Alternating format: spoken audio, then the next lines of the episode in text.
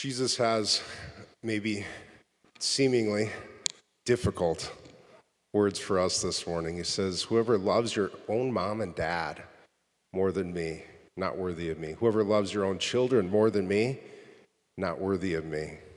That can be difficult. And as a preacher, when you're getting ready for the weekend and you read the homily or you read the, the gospel for the week, prepare the homily, you can read that and think, oh God, what am I going to say?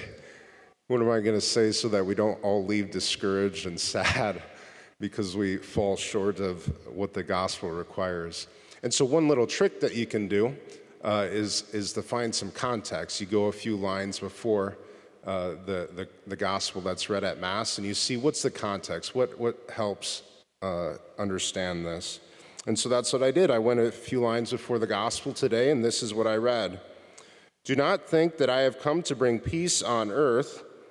I have not come to bring peace, but a sword. Not much help either. and so, what are we to do? Well, the more I thought and prayed about these lines today in the gospel, and even that line in particular I just read, I have not come to bring peace on the earth, but I bring a sword.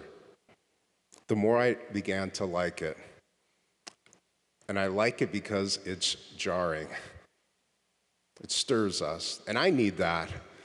I need to be jarred from my rationalizations. I need to be jarred away from my stagnancy,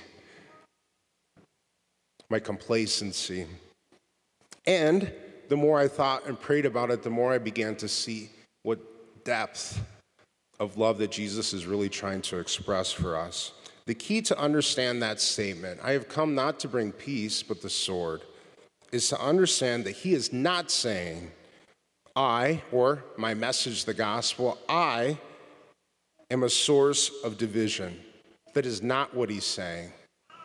But he is saying this in order to jar us and to get us going. He is saying this I am a source of decision. I'm not a source of division, but I do cause, I do require a decision. The idea here is that every single individual person who's ever lived is confronted with the question of God. Every single individual person is confronted with the question of God, with good and evil. Every single living person individual person who has ever lived, including, including us this morning, is invited to accept a real calling from God, an invitation from God, a gift from God. No matter what stage of life we're in, no matter what circumstances or situations or, or things we're dealing with, God calls. God invites. And further, every single individual person has to make their own personal, individual response to that call. No one else can do it for me. I have to make that response. No one else can do it for me. No one else can do it for him or for her.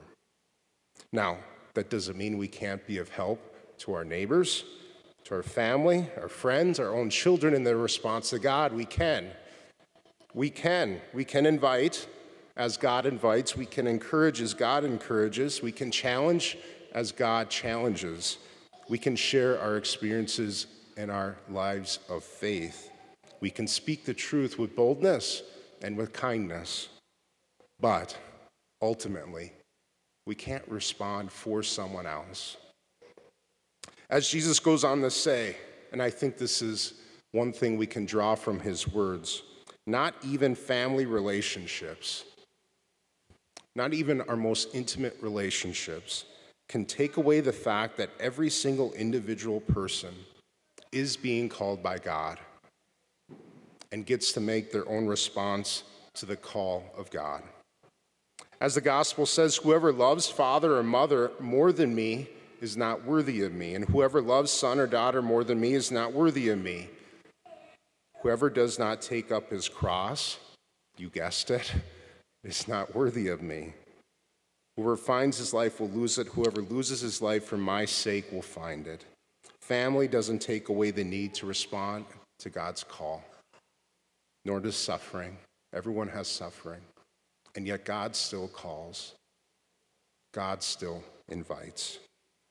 Now, before you decide that this is a little too radical and too much, I have one more thing to point out, and this is essential. In fact, I would say this is my main point. God had to make the same decision, the same choice for us too. Nothing forces or could force me to respond to God. That's true. But it's also true that nothing forces or could force God to save me. He had to choose it. Nothing forces or could force me to prioritize Jesus Christ over mother or father or children or lands, but it's also true to say and fundamental to see that nothing forces or could force God the Father to give up his own son for Mary, to have an open heart, an understanding, and an openness to God's will, and to give up her own son. It was no less painful for her. Nothing forces or could force God the Son to leave his own father, to leave his mother, to look at his mother as he's suffering on the cross, as we can see in this beautiful stained glass window. For God the Son, Jesus Christ, to be on the cross, looking at his mother, looking at him as he dies for our salvation. Nothing could force him into that. He had to choose it.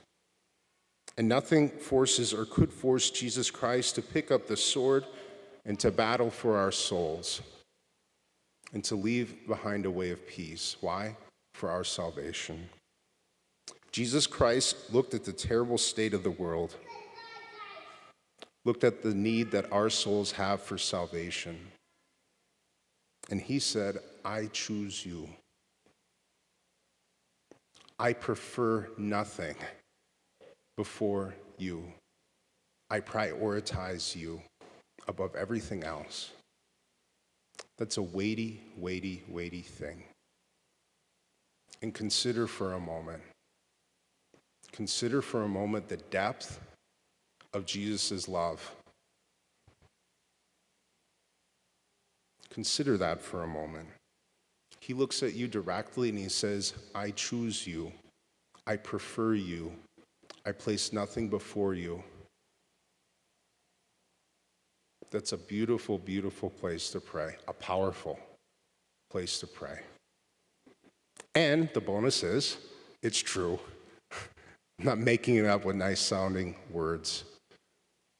Jesus Christ today in the gospel asks for a decision. He asks to be chosen, to prioritize. But the reason is is because he prioritizes you individually.